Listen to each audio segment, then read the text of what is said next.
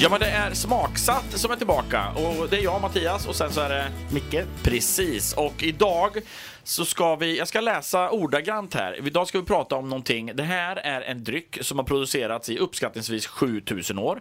Den första av den här drycken skapades troligtvis då stärkelse och sockerrika bröd blöttes och jäste i kontakt med vilda jästsvampar.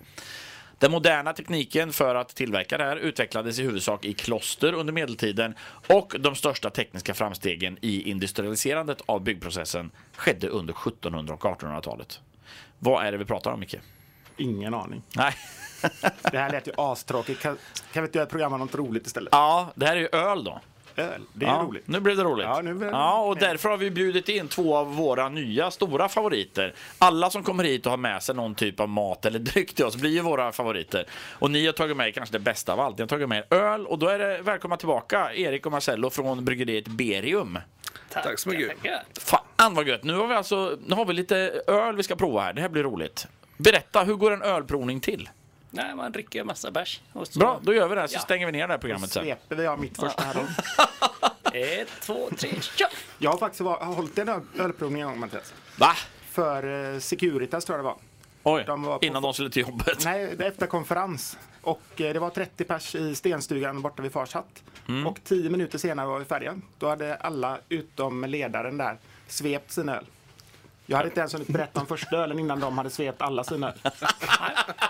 Så jag fick typ 5000 spänn och så gick jag hem och diskade Ja, ja. glas. Men Så de var fick ju färdig. prova öl i och för sig. Ja, alla på en gång verkar det som. Ja. Ja. Ja, det Nej, men har ni ölprovningar, arrangerar ni ölprovningar eh, löpande och har det även på bryggeriet så man får komma dit och göra så också eller? ja, det gör vi. Eh, Men då kör vi bara med våra egna bärs Ja, egentligen. Va? såklart. Eh, Och berättar lite historia kring dem och, och liknande. Ja. Så det finns massa olika sätt man kan lägga upp en ölprovning på. Det, måste vi också göra, komma till er bryggeri och dricka kopiösa mängder öl. Det går att ordna. När kan man göra det? När kan Efter den du? här provningen. Idag? Hur lång tid tar detta? Vi packar ihop det här snabbt så kör vi. Är det bara för mig och Mattias då? Ja, ja. Vi kör en sån, Du och jag är ett bryggeri. Simma runt i tankarna där kommer vi göra. så kör vi en sån Securitas-provning nu, så drar vi sen. Ja. Men vad, och hur kommer provningen idag gå till här nu då? Det, nu är det ju radio så vi kommer få vara väldigt noga med att förklara lukt, smak, eh, färg och så vidare. Allt sånt där. Eh, Men eh, vad är det för, ni sa att om vi kommer till er prova i era öl, kommer vi få prova något av era öl idag? Nej. Eller ja, efter då. Ja, just det, såklart. Hur går det till idag då? Vad ska vi, vad ska vi prova för någonting? Kommer ni berätta i förväg? Alltså jag vet ju inte hur, vi vet ju inte hur det här går till. Ni har ju vi har kommit in med lite glas här där jag ser att det är väldigt mycket olika färger på dem. Vi har valt idag, man kan ju lägga upp det på massa olika sätt som, som Marcello säger också, men vi har valt att nu ska vi testa urtyper av öl här. Det är Eh, lite Kul. nybörjarprovning känns det som. Ja, det är De har bra. underskattat oss lite. Ja. känns det. Absolut. Ja, nej, men vi får ändå bjuda in alla de som är vana vid att dricka lageröl till exempel. Och så Ja. börjar vi titta på vad de olika stilarna är och liksom, eh, hitta urtyperna till de olika stilarna. Eh, Just det. Och en annan sak som vi tänkte med oss att de här ska vara tillgängliga. De här kan man få tag i på Systembolaget. Det är alltså inte Det är bra. massa udda konstiga öl som inte går att få tag i. Utan allt det här säljs från hyllan. Ja, ja. Vi, grundkurs 1 var typ, Mm. Grundkurs eh, 1.0. tanken. Och då, vi har ju pratat om, det snackade vi om i, eh, i söndags när ni var med i vårt program Smaksatt, eh, huvudprogrammet, så pratade vi lite grann om att öl är så brett så det går att nörda ner så mycket i det. Så idag kan man säga att idag är det 1.0 i ölprovning. Sen om ett halvår, ett år, då kanske vi sitter med 7.3 och sitter och bara provar Imperial Russian Stout-varianter. Ja, ja, för grejen är att man, precis som du säger, man kan nörda ner sig hur mycket som helst. Och Ja. det är så jäkla brett område detta också. Just va? det. Och då kanske vi har skägg båda två, du och jag också Micke. Helskägg, för att vi har druckit Jag så kan mycket ju få öl. skägg, du verkar inte kunna. Det är Jag- jag... som ett fint... Det du har kan du sandpapper. torka bort med lite papper. Testa det. På tal om öl då, jag plockar fram lite, lite, bara lite snabb, eh, snabb fakta här. Nu är det här ett par år gammalt, för det tar ju så med statistik. Vilken är Sveriges mest sålda öl, Micke? Du får inte kolla på skärmen nu. Eh, Jag tror det är någon eh, som levereras i Tyskland. De hämtas hem där. Eller är det bolaget menar du? Ja, sålda på Systembolaget. Då tror jag det är eh, Sofiero. Nej, nära. Den ligger på tredje plats. Mariestad Export. Nu kan det ha ändrats sen där, för det här är ett par år gamla siffror. Men eh, Då har jag frågat dig, vilken är den första goda ölen på den här listan? Ja, det kan vi inte. Vi- vi- Vi tar snabbt topp 10 så har vi Mariestad, vi har Norrlands guld, Äh. Sofiero, Falcon, 5,2an, Kung, Sofiero, guld, Pripps blå export. Åttonde plats då tycker jag. Den kan jag fortfarande köpa. Den tycker jag är lite, dels tycker jag burken är så jävla Men snygg en också. riktigt god öl. Riktigt god, då får vi nog fan hoppa ner en bra bit. Alltså, jag 7,2 Hoff på är för övrigt på 13 15 plats. plats. plats. Premium, Prips extra stark. Hur kan den ligga på 12 plats efter mest sålda öl? Det är fan Ändå lite helt... glädjande att den har tappat 4 nästan. Men då, det är oroväckande statistik du plockar fram här. Ja. Eh, Som ni ser, det, och det här är, jag, jag skrev en artikel för många, många år sedan som handlade om eh, alkoholförsäljning bland annat. Och just det här att, att det går trender i det. Efter några år sedan så kom ju trenden med, eller ganska många år sedan, med maltwhisky, det skulle vara single malt och svenskarna var så intresserade av det och så vidare. Och sen så kom italienska viner och allt sånt. Spelar ingen roll hur mycket trender det finns för det är ungefär samma typ av människor som går på trenden varje gång och testar de här grejerna. Så det är fortfarande världens mest, så, eller mest sålda ölet på systemet är oftast det billigaste ölet. Mest sålda rödvinet, ja det är franskt lantvin för 4 kronor litern. Mest sålda whiskyn är den billigaste skiten. Det bara är så. Det handlar om kvantitet fortfarande. Även om vi är väldigt intresserade som svenskar så är det en liten klick. som är det. Mest sålda spriten i världen, kommer du ihåg den? Ja, Ginro. Precis, sydkoreanskt. Sydkoreansk okej. sprit som är någon blandning av gin och vodka. Det här vad var fan lite det? sötare vodka. var Men jag har det. faktiskt fått tag i en Mattias. Men var det, Ja. den, var det den ni pratade om i första programmet där som Ja, inte var precis. så värst alkoholstark heller? Nej, den fanns ju i 20,1 procent, 23 och 24 procent. Ja. Var väldigt Så vill märkliga. man slå till rejält då går man upp på 24 procent istället för 23 där. Igår såg jag Mattias dricka 24 procenten. Sen gick han hem. Ja, sen var jag helt slut. Men Katja har en Gindro hemma som vi ska få smaka på. Underbart. Nu ska vi gå över då. Nu är jag så jävla törstig här, så att nu måste vi gå över och prova det här. Och då tänker jag att då lämnar jag varmt eh, över eh, ordet till er, er helt enkelt. Erik och Marcello. Mm. Ja, då rekommenderar jag att ni tar tag i glaset längst bort till vänster. Mm. Och så kollar vi lite på det först. Ganska... Titta Så, först Mattias. aha, Ja, det är för sent. har han redan börjat? Ja, nej, men det här är ju Helt genomskinligt. ja, men klassisk, eh, alltså klassisk urinfärg egentligen. Alltså, det här måste vara en riktig klassisk lager. På Det något här sätt. podden går ut för. Det var bajs förra avsnittet, nu är det urin. Jo, men vi ska ju prata färger här nu. Det ser lite sjukt ut i så fall Ja, tycker jag. ja jo, men man har druckit för, för mycket öl och för lite vatten. Ja, du är helt rätt ute. Det är en bra fin beskrivning av färgen. Den är ganska klar och som Micke säger också, den är genomskinlig. Mm. Ja. Så, va? Om vi luktar lite på det då. Doftar lite sädesslag. Ja. ja men det, det här... Jag tycker det luktar gott. Jag tycker det luktar som en bra lager. Liksom. Ja, lite luktar det? brödig Ja. doft, sädig. Men också lite blom. Sä, sa jag sädig? Sädig. Ett nytt ord vi har uppfunnit här idag. Sädig smak. Lite, lite blomdoft. Ja, och känner där att vi försvann får han. Marcello lärare. Känner någonting från humlen också. Lite blommigt är det allt. Det finns en eh, Vad är det för humle i? Är det SAS? SAS-humle från eh, Den Sati. tog jag Mattias du. Mm, För att du har läst det. Jaha. Ska vi prova eller? Ja. Jag är så jävla törstig nu. Ja.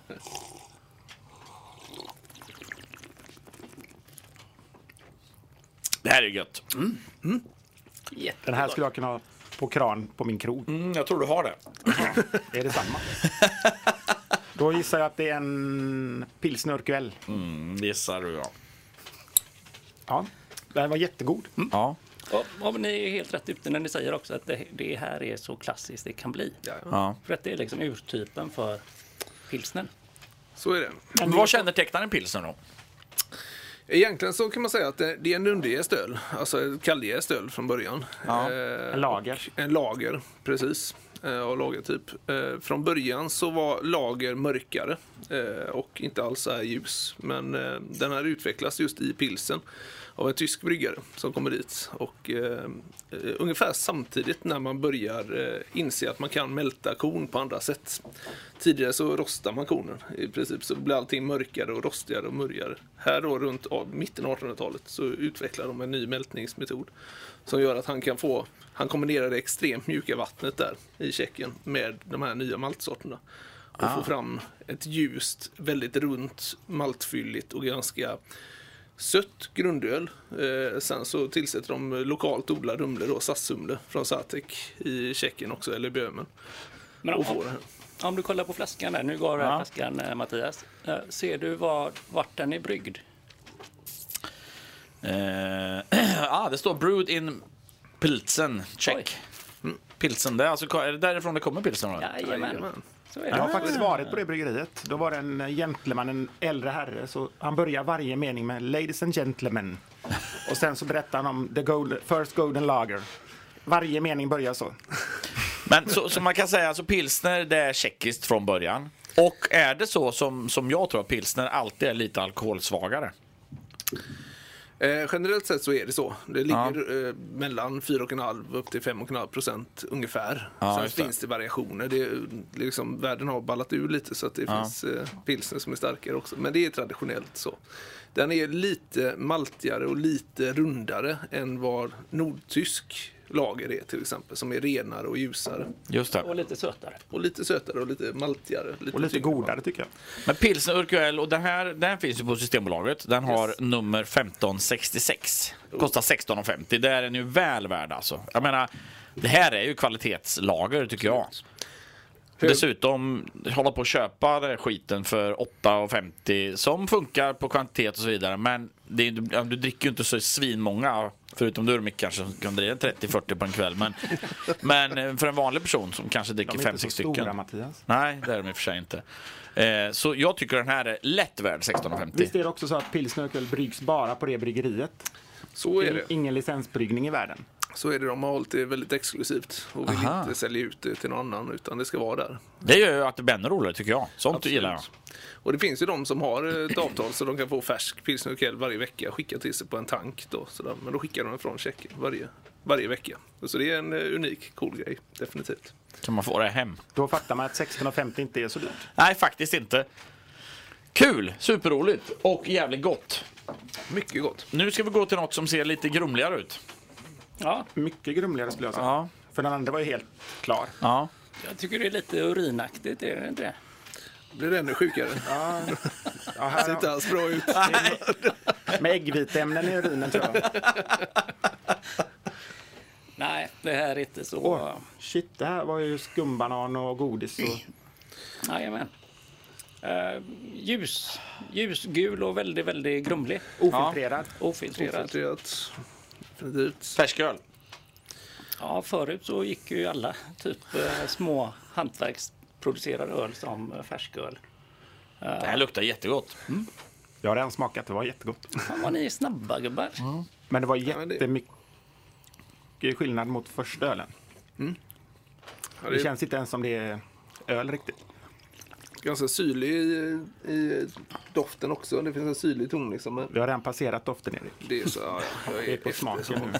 Jag tar två rejäla klunkar så ska jag ge ett omdöme. Nej, men det, det här är ju, det här måste ni berätta mer om. Det här är ju vansinnigt gott alltså. Sånt här drack jag på kompaniet på Kungsgatan i Göteborg för att Mm. vi gick i restauranglinjen för att vara lite märkvärdig så drack vi sån här på vass, jättevackra glas. Just det. Ja. Detta är ju ett klassiskt, eh, också ett klassiskt öl får man säga, eh, som heter Bayer Stefaner. Eh, Hefeweiße, alltså Weissbier, ett veteöl. Ah. Och eh, där har ju kanske den längsta historien bland de eh, ölen vi ska prova här nu. Det, de får rättigheter att brygga öl 1040, år 1040. Så om eh, 19 år så är det så är det 1000-årsjubileum nere på Weyer Stefaner. Oj! Så det är en lång tradition kan man säga, minst sagt. Eh, och Din det, pappa var med och grundade det, Mattias. va? Ja, ja faktiskt. Ja. Det är lite kul. Det är en rolig story där faktiskt. och det är ju alltså ett... Eh, Weissbier kan ju se ut på lite olika sätt. I Tyskland så gör man det på många olika sätt. Här är ett hefe, det är alltså eh, med fällning i. Så att det är grumligt som vi pratade om innan. Och fällningen är gäst och Gäst och även en del från veten då som syns då. Man ska, vete och klassiskt ska alltid vara över 50% vetemalt i då. Eh, Okej. Vanligtvis har man kornmalt som sin huvudbas och här är det minst 50% vete. en fråga där. Mm. Det är ju, eh, fällningen ligger ju i botten. Ska man försiktigt vända flaskan för att få med fällningen eller ska man undvika den? Det finns nog olika skolor där också. Jag föredrar att göra precis så som du säger. Tippa den lite. Lägger den lite där och Absolut. snurrar buteljen. Och det, nej men Det ser lite proffsigt ut också. Ja, det gör det. Definitivt. Alltså, man får med ganska mycket viktiga smaker där tycker jag. Blir man sämre dagen efter? Det Eh, beror på hur många man dricker, Micke. Vi pratade Beror om det. Ah. på Ah. mycket fällning du får i dig. Det är fällningen som gör det. Ja. Det skrämmer ju en del hur det ser ut, alltså med fällningen. De, det finns ju även en variant som heter kristall som de har filtrerat helt enkelt. Det är veteöl som är filtrerat så det blir helt klart som en lager. Där har jag ett tips till dig Mattias. Om du blundar så Ja, ser du ju inte det här. Du med försöker ju tidningen. ganska ofta komma med massa grejer och- som jag ska smaka på. Så här, blunda nu och och smaka. Visst är det kul? De filmerna kommer ligga på Youtube sen kan jag säga och det är inte alltid lika roligt. Men eh, ja, Jo, för mig. mm, jag vet. men när man läser om den här, eh, Weiss Stefaner, Hefeweißbier, eh, så, så står det så här, fruktig smak med inslag av aprikos, citrus, honung och kryddne- kryddnejlika. Ja. Alltså all den här aprikosen och citrus och allt sånt där, det känner man ju direkt. Yes. Eh, eh, kryddnejlikan känner jag inte dock, men eh, Micke är inne på en grej där också som man, som man identifierar i, i doften. Men också i smaken lite när man eh, letar efter den. Det är ju banantonerna. Både banan och kryddnejlika kommer ju från samma källa och det är jästen som gör det. Eh, Aha, och baserat okej. på vilken värme du jäser det i så kan du få mer och det som kallas för isoamylacetat. Du drar det mot banan eller så drar du det mot kryddnejlika om du jäser det lite kallare. Så det styr de Okej. också. Och jäststammen, är, det är ju det här som verkligen gör ölet, det är jästen i detta. Det är ju inte humlen som spelar roll här. Utan Men, men det här är inte kalljäst eller underjäst eller? Den är varmjäst. Den, är varmjäst. Så den jäser man på eh, oftast över 22, 23, 24 grader. Ibland till och med 25 grader. Så det är varmare än vanlig Aha. vanligtvis. Då. Men det är en underjäst öl. Nej, det, är- det är ett överjäst öl. Okej. Är det. Alltså under och överjäst, är egentligen, det har spelat ut sin roll lite grann. Egentligen kan man prata om om det är varmjäst eller kalljäst egentligen. Aha. Så sätt, alltså. Eftersom man inte idag, flera av de jästsorter du har, de sjunker inte. Eller rätt sagt, de ligger inte och flyter på ytan längre, så som de gjorde förr. Utan de sjunker ner istället, många av dem. Så Där sätt. lärde jag mig något nytt. Under och överjäst är inte alltid helt eh, relevant. Men det här, det här känns ju som, för det första, kul grej att det är världens äldsta bryggeri. Bara det är roligt, och man kan köpa den för att så man kan säga att man har druckit världens äldsta öl. Men eh, roligt med för att jag själv är egentligen inget så jättefan av Weissbier. Nej. Jag kan tycka att det är lite så här småtråkigt och det blir, kan bli för mycket citrus och sånt. Men den här har jag druckit förut och när jag köper Weissbier så dricker jag i stort sett den här. Så att jag skulle rekommendera, om det är som man vill prova Weissbier, någon av er som lyssnar här nu, testa den här. Eh, Den har nummer 1526 på systemet, kostar 23,90 och det är en halv liter man får, så att det är ju bra pris. Kan jag också säga att den funkar väldigt bra till kryddstark mat. Alltså. Ja. Weissbier och kryddstarkt funkar väldigt bra. Thai till exempel, thaimat eller eh, chi- chili, chili överlag är ju grymt ju. Absolut. Sushi och wasabi skrev jag här. Det var en sån favoritkombo hos mig. Ah, det Sushi måste, bitar det har med jag aldrig stark provat. tror jag. Wasabi och så weissbier till. Det är gött. Jag har en fråga för Mattias räkning. Och det är egentligen, vad, vilket öl skulle ni rekommendera till plankstek? Just det! Eller, jag ställer om frågan. Skulle ni rekommendera att man äter plankstek? Eller förstör man ölen då? Micke går och väntar på min, ut- på min plankstekutmaning nämligen som jag ska bjuda han och Louise på. Mm, Ja, precis. Jag, jag tror att ska det ligga bra till så tror jag fan pilsner Urquell skulle göra sig ganska bra. Ja, ja, men jag är inne på att det kommer bli både öl och vin till planksteken. Jag Så har att en ni ska känsla få att vi kommer känna... förstöra allt vi dricker genom att äta plankstek. ja, vi får se. Den här var i alla fall ruskigt god måste jag säga. Ja. Weihen Stefaner Hefe Weissbier med min perfekta tyska. Mm. Den kan jag ta en till av sen. Nu då, vad ska vi se in på nu? Nummer tre, Mattias. Ah, okej. Bra. Korrekt. Ett, två, tre. Eh, och nu, ge fan i att dricka nu. Jaha, ska vi bara titta? Nu börjar vi med att kolla. Ja. Gans, ganska lik Weissbieren fast lite... Mycket ljusare. Ja, lite mer så här grape. Jag vet inte vad jag ska säga. Ja, Det ser det, ut som utspädd... eh, Flädersaft. Ja, det- Utspädd flädersaft. Ja, bra beskrivning. Eh, dofta. Och då använder man inte munnen, grabbar. Ja, Det är den andra grejen där ovanför munnen. Mm.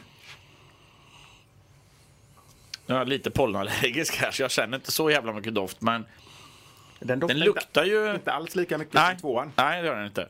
men det är både lite syrligt och en sötma i Den lovar lite mer alkohol känner jag. smak. Det, känner du, det känner du på doften direkt. Din, Mm. Ja. din näsa bara så, det men här det- är mer alkohol. Jag det är känner från jag. Mm. Finland och där känner vi sånt. Det här måste vara mer alkohol än de bägge föregående. Vi får se. Nu får ni smaka lite då. Äntligen.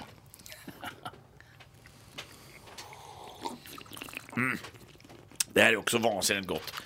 Det roliga här, och det här, vi kommer lägga ut det här i Mm. so- sociala medier med, för hittills så måste jag säga att Sjukt bra provning när vi pratar att det ska vara så brett att det här verkligen är grundsmaken av. Men det här är... eh, Det här känner jag som en sucker för belgisk öl. Det är belgisk, jag kan inte sätta exakt vilken det är, men att det är en belgisk öl, det är jag 100% på. Mm, hur känner du igen det? Jag känner nog igen det lite på Eh, och jag, jag tror att det har med jässmaken att göra. Eh, nu vet jag att de ofta Mm. Jässmaken, bryggs eller på, på ytterligare ett jästsmaken. Att de på, ofta bryggs på champagnejäst va? Ja, Eller den typ, det är en annan typ av gäst i alla fall. Och plus att man ju känner att det är lite fylligare. Eh, sen tycker jag ju en av fördelarna med belgisk öl, de skiter ju hur starka de blir så länge de bara smakar bra. En del gör- brygger ölen för att de ska bli starka, men de skiter i det. Där. Så blir det 12% av blir den där, blir den 4 då blir den där. Så att, men eh, nej, jag vet egentligen inte. Jag har druckit så många belgiska öl så det var nog därför jag ja prickade. men du, är- du är helt rätt. Eh, Gästsmaken är ju ganska framhävande. Mm. ja. Och det är ju, eh, kan man väl säga att egentligen så kan du ta alla ölstilar som finns i världen och så kan du klämma in dem i Belgien för de har nog provat det mesta och gjort de Ja, just flesta det. ölstilar ska jag säga med sin belgiska, väldigt belgiska touch på det. Med just gästen som är väldigt unik även om det finns stor variation. Så det är mycket kryddor, mycket alltså Mm. fenoler, alltså kryddiga toner från gästen som kommer in liksom. Just det. Men där är det väldigt eh, liberalt när man brygger öl i Belgien. Har jag en känsla av. Man får liksom dynga i vad man vill. Det är koriander och lime och... Ja, herregud, där Tyskland är finns det ju väldigt lite strikt. konstiga. Ja, ja, de fegar inte. Eh, Inte alls. Eh, Tyskarna däremot, de är ju väldigt strikta. Det är Reinheitsgebot. Ja, eller jajamän. 1614 eller något sånt. Ja, typ. Något Ja, sånt. Där, där är, är det ju bara vatten, malt, humle och jäst som gäller. Belgarna, precis som du säger, de hystar Mm. i vad fasen som helst. Eh, Och just detta liksom, öl kan man säga, här har de ju matat det här med candysocker, alltså kristalliserat socker under hela, eh, både under koket och i jäsningen. Vilket gör att du dels torkar ut ölet, det blir väldigt torrt för det jäser ut mycket. Just det. Så det känner man ju här, det är väldigt torrt på slutet och det är beskt, torrt och beskt på slutet. Liksom, finns Mm. Just det. så. Men det är ju lite fruktigt så innan. Precis, och då kommer jästen och så finns det maltsötma i den då liksom. Men det slutar på den här torra tonen ändå liksom någonstans. Lite på grund av att de matar den med det här candysockret hela tiden. Då. Okej, intressant. De, de Tar är man inte, lite i taget så? Eller hur funkar det? Eh, Du har det i koket men sen kan du även mata den under tiden. Eh, lite baserat på vad du vill nå. Vid en viss punkt så kommer gästen sluta jobba och då kommer du bara få mer och mer sötma i det. Ja, men du kan okej. dra ut det genom att ha det tidigt i. Så. Men det här ser jag nu, det här är en duell. Ja. Eh, och 8,5 procent, så att här har du Vad var det klivit jag upp lite sa? grann. Mm. Vad var det jag sa? Starkare än de föregående. Och det är väl Mm. lite signifikativt för belgiska öl överlag att de oftast är lite mer drag i dem. ja, de brukar- Åtminstone i ale-varianterna. Ja, absolut. Gör man lager i Belgien? Det finns. Absolut. Det är ju inte deras största grej eh, på något sätt. Men det finns eh, liksom lager gjort på med väldigt speciella gäststammar också. Som får den där lite typiska lite typiska eh, belgiska smaken. Men du var ändå inne på belgiska. Vad tycker du om alltså, spontanjästa öl och suröl och sådana varianter? Ja, kan vara jättespännande. Ja. Eh, Det är ju lite krångligare, lite svårare att eh, Har, ni provat lära att göra, sig. Mm. ja, har ni provat att göra någon gång? Nej, det har jag aldrig gjort. Ja, Spontangäst och sånt det är, det är för avancerat. Risken är att du kontaminerar hela bryggeriet med vildgäst och sånt här. Det vill vi inte göra. Men eh, suröl skulle vi ju kunna tillverka ganska, ganska lätt. Med, Just det. Hur gör man det? Egentligen så gör du en väldigt snabbt kok av en vört, en malt, vanlig maltvört egentligen. Och sen så tillsätter du laktobakterier och kanske Brettanomyces-bakterier i detta. Och så håller du det på ungefär 35-36 grader i två dygn. Så att de... Det är typ mjölksyrad öl. Så är det. Det har vi ju pratat om i... Ja, med eh, mjölksyrade grönsaker. Mm. Så det är ett ganska lätt sätt att göra suröl. Sen så kan man ju vara olika bra på det givetvis. Och så tillsätter du fruktpuréer och olika slag, eh, saker då, i eh, jäsningen. Så får du smaksättning på det. Mattias trodde ju att suröl var när man hade en dålig dag på bryggeriet. Ja, det kan det vara också kan jag säga. Det kan ha varit min Det var därifrån det kom från början. Jag tänker också Mm. så, du är ju ursprunget. Där. Ja. Men duell alltså. Eh, 1654 har den på systemet. 27,90 eh, för en sån flaska och det är 33 centiliter. Och då sticker vi upp lite mer i pris, men då är det en helt annan typ av öl också känner jag. Så en bra, bra lagrad ost, hårdost på detta till det här är utmärkt. Gruyère. Eller en mull. Gr- Gruyère, Ja, ja, jättebra. perfekt. Hade passat perfekt i musslor. Ja. Absolut. Mm. Mol som varmrätt och sen har vi gruyère och så dricker vi samma öl genomgående. Åh, vad gött. Nu blir jag hungrig också. Micke, har du med någon mat idag? Nej, Nej. Mm. du ser ju alltid hungrig ut. Jag är alltid hungrig. Det är bättre att se hungrig ut än alltid se mätt ut. Alltså, å andra sidan.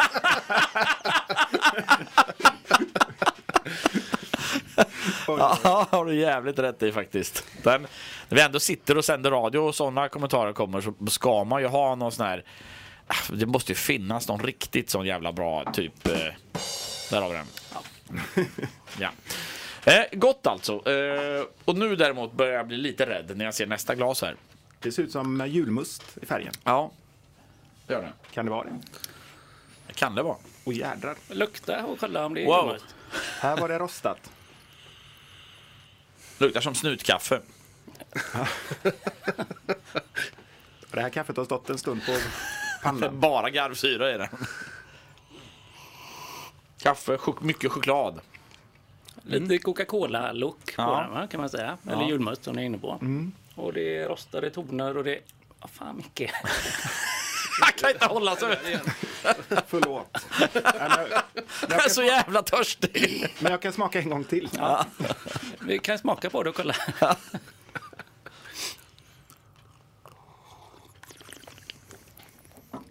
Det var ju supergott.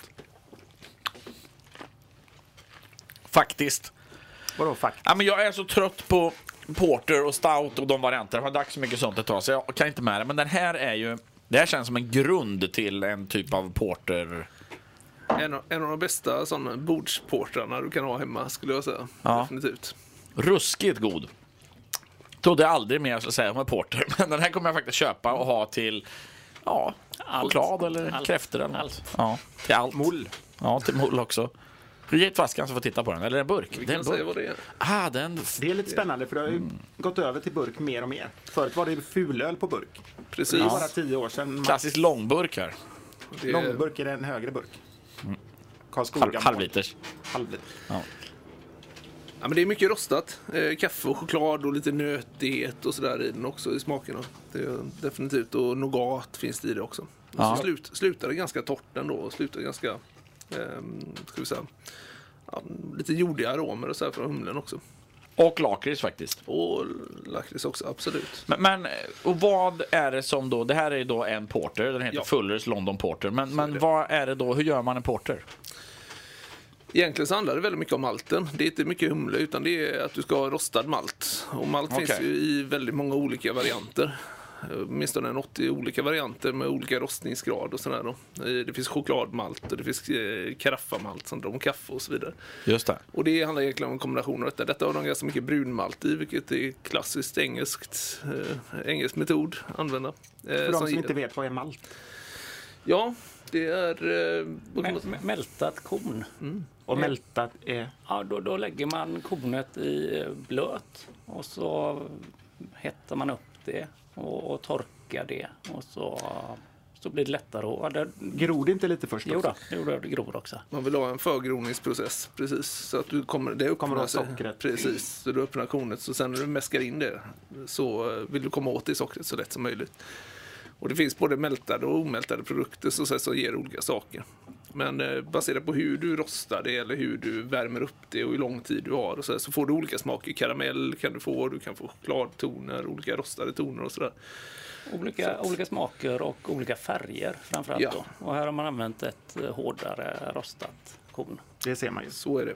Så att... Eh, Nej, så- Supergod alltså. Provar man Guinness och sådär så är den ännu svartare än så här. Men där har de något som kallas för rostat korn i. Där rostar man, man bränner kornet i princip tills det blir helt bränt. Och så tillsätter man ungefär 10% av det. För att bara ge lite bränd smak och färg. Aha. Så det är bara 10%, resten är i princip vanlig pilsnermalt. Det här är Fullers bryggeri. Vi Ja. pratar om världens äldsta bryggeri. Jag har för mig att detta är Englands äldsta. Tror det kan nog stämma, absolut. Det är ju ett av de absolut största och äldsta. Definitivt Londonbryggeri också. Vilket, eh, de ligger ju fortfarande kvar i London, de har inte flyttat. Utan, eh, och detta är en väldigt typisk, eh, ska vi säga, sydengelsk porter. Där det är liksom mycket nära ett original så som porter smakade från början. Eh, Det var det här som Guinness ägare eller grundare provade och sen åkte till Irland för att brygga. Aha. Men han okej. hade hårdare vatten som gjorde att det blev mycket ska vi säga, torrare. Vad Eh. innebär hårt och mjukt vatten? För pilsner och öl hade ju mjukt vatten, men sa du? Precis, och det handlar om egentligen mängden kalcium i berggrunden. Alltså det är grundvattnet, hur mycket kalcium du har i det. Ju mer du har, som till exempel i Skåne om du har kalkgrund, eh, så har de hårdare vatten än vi har. Okej. Har vi mjukt Är vatten det lättare här? att gå på det här vattnet då eller? Ja, det är, så är det. Alltid. Speciellt när man har druckit några sådana här. Kan man porter. få den Jesus än? hade hårt vatten. Ja, det måste ha jävligt hårt vatten. Nej, så att, eh, som sagt, men, det- så då blev det Guinness i, eh, när han provade detta. Arthur Guinness, när han testade att brygga det här porterreceptet på Irland som har hårdare vatten så fick han en mycket torrare och mycket, eh, ska vi säga, mer brända toner ur malten. Väldigt trevligt bryggeri att besöka för övrigt, Guinness tycker jag. Ja, precis. Där har jag varit också. Ja, skitmysigt. Och gott. Och jag satt tre dagar på en pub i Temple Bar Area, samma pub, mm, i tre dagar. Och de andra var ute och handlade emellan och sånt. Jag satt kvar där. Ja, och det är drack bra. bara Guinness. Okej, ja, trevligt. Men eh, så Fullers London Porter nummer 1634, 5,4 kostar 23,90 för en halv liter då. Det är ju var rätt lite bra mer pris. APK. Ja. Otroligt prisvärd, så att säga. Och mycket, mycket bra. Och är det så att man vill prova på Porter då, så jag måste även slå ett slag för, jag har varit en del på Irland och där s- har de något som kallas för Irish breakfast. Och det är ju då en Guinness och ostron med tabasco på. Den här tror jag passar helt grymt till en Irish breakfast. Det skulle det absolut göra, tror jag. Ja. Sen, Och om man vill ha en svensk variant så är det Carnegie Porter då. Som är li- mest lik. Ja, och knäckebröd. Och knäckebröd, men det är ingen alkohol. Nej, men till. Jaha, förlåt. Det var det som var den svenska varianten tänkte jag. Jag blir jätterädd. Istället för här. ostronet menar jag. Jaha, Du måste ja. äta ibland också Okej. Micke, du kan inte bara dricka det. Ja, Nej, det kan är du i och för sig. skulle säga en favorit annars är att göra en bra chiligryta på den här med eh, mycket, mycket rökt chili. och så ett par burkar i grytan och så Nu ett par tror jag burkar Mattias blir till. Mm. hungrig igen. Och Mm. sådär, så det är Eller i ett kräftkok. Kräftkok kan nog absolut funka också. Världsklass. Eller krabba. Ja. Supertrevligt. Och nu har vi bara- bara en öl kvar. Eh, vilket betyder att eh, nu ska vi kliva in på finglaset här också. Ja. För er som inte ser så har vi tre såna här syltburkar och dricker ur. Eller fyra första och sen så är det ett riktigt glas. Ja, men det här eh, det fotar vi sen och lägger ut såklart. Man får se flaskorna och glasen och allt sånt där. Det är trevligt. Men det här ser Den här ju... smakar gott. Nej, men fan. Det är, det är Securitas varning. Vi gör den grejen. Micke smakar först, sen kör vi igång provningen. Så, nu har han smakat. Så, ska vi kolla lite? Ja. Ja, nu kan vi börja kolla. Hur ser det ut? Vad har ni framför er? Det här ser ju ut som en öl. skulle jag Ja, vilja säga. precis. Ja, men det här ser ut, det, jag har till och med lite krona kvar på min från att jag hällde upp den för en stund sedan. Eh, Men och, beskt var den. eh, nu ska vi titta på färgen Micke, du ser inte att den är bäsk på färgen. Jo, jo. Även om du är Ah, finne. Det är ingen färg. Men, men det är gu- guldaktig, riktigt, det här tror jag är gott. Jag måste säga han gubben som eh, på Pilsnerkväll där som sa the first golden lager. Den här är mycket mer gyllene så han hade ju fel. Ja. Nej, inte helt fel nog för det är ju ingen lager i detta glaset. Nej, han hade lite rätt också. Ja, lite rätt här där. Mest rätt till och med hade han. Så Han skulle man hade ju kunna rätt. Ja. Vad, berätta nu, vad, vad ser vi här? Ni som kan det här. Ja, men det är ju, ni, ni beskriver det jättefint. Det är gyllengul Ja. färg. Eh, inte helt klar. Den är inte helt genomskinlig, eller hur? Nej, inte helt. Men den är heller inte helt grumlig. Det är bubblor i också. Det är bubblor. Det är bra. Ja, Det var bådar det de gott. andra också. Ja. Ja, Okej, jag har missat. Har, har, har ni luktat? Har- Jag, jag tycker inte, men jag har fort, som, fortfarande som jag sa, jag har mm, lite pollen, jag har ingen nässpray med mig, men Jag det tycker luktar nog inte jättemycket att alltså. Två och fyra doftade mest och Ja. den belgiska och denna doftar inte så mycket för mig heller. Nej, Nej. nej. Nej, då får vi smaka det här. Micke ser redan slut. Ja, men det är jättesmå glas.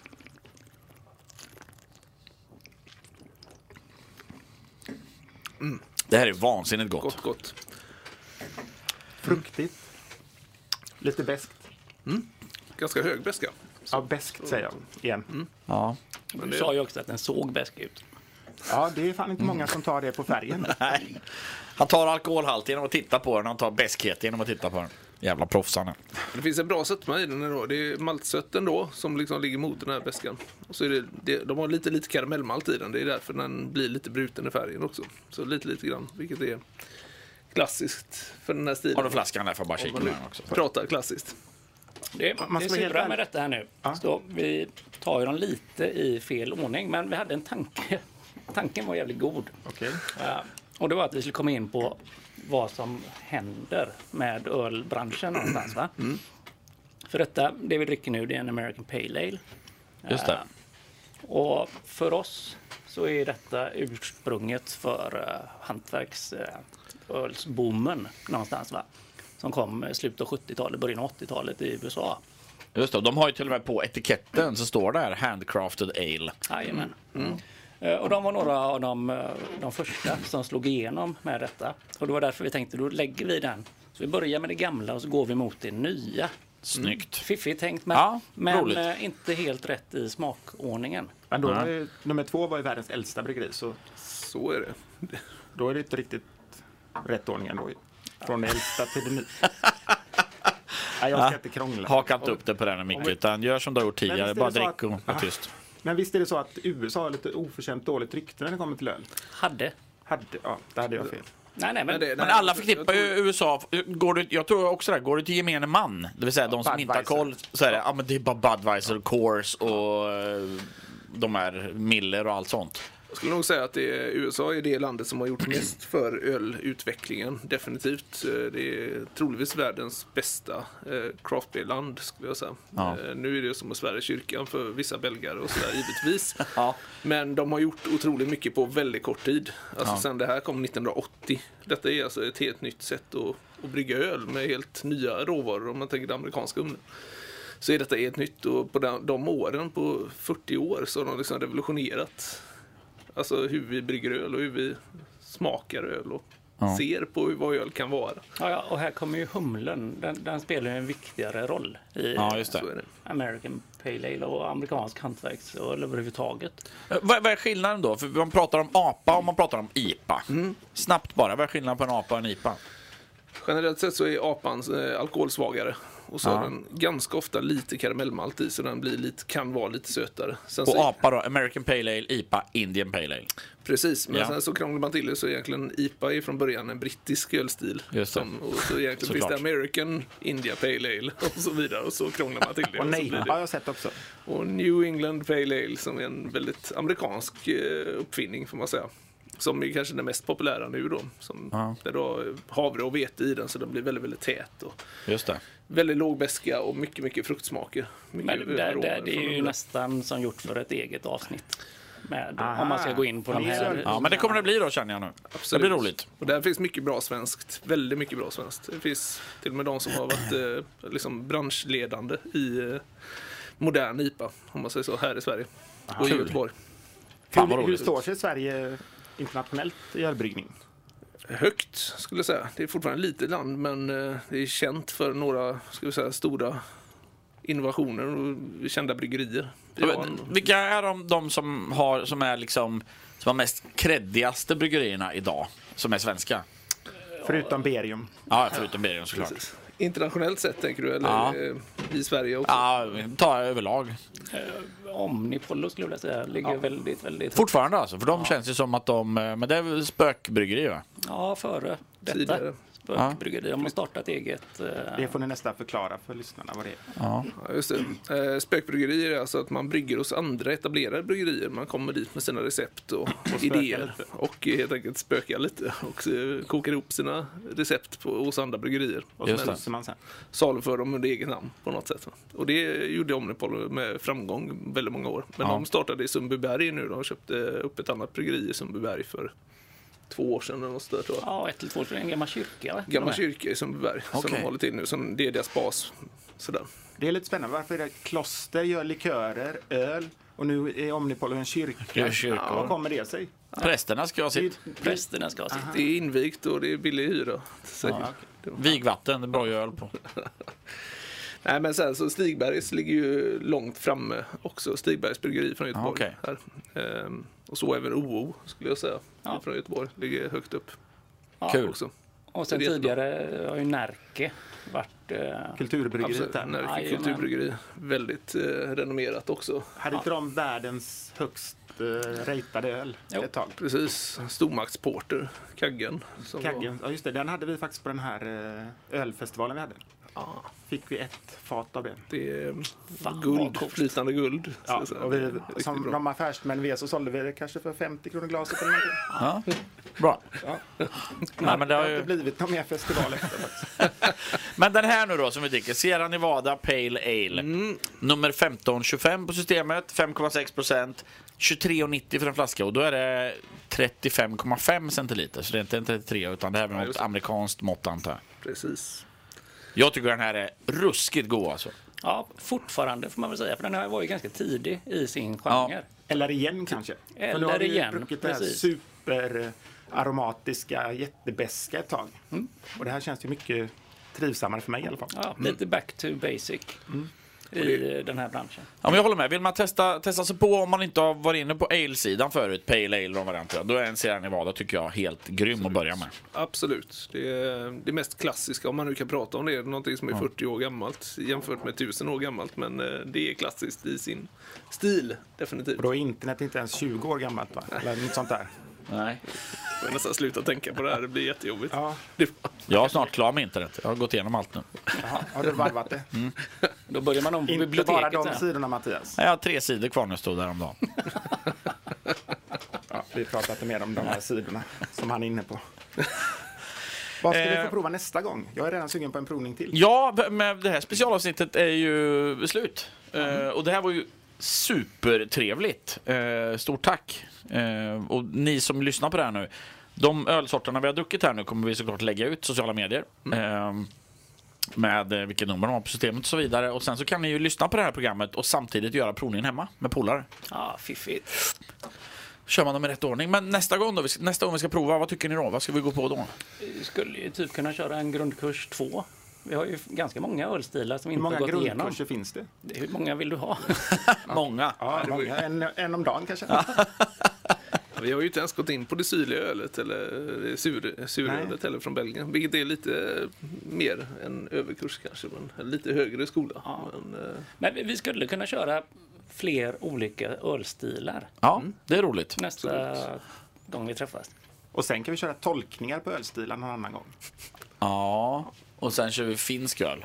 Det finns jättemånga goda. Carro. Karho. Ja, Där har vi det den. var den. Typ. Karo med vodka, karo med gin i, karo med rödvin i, Nej, karo med inte falukorv. rödvin. Jätteäcklig. Ja, okej. ja.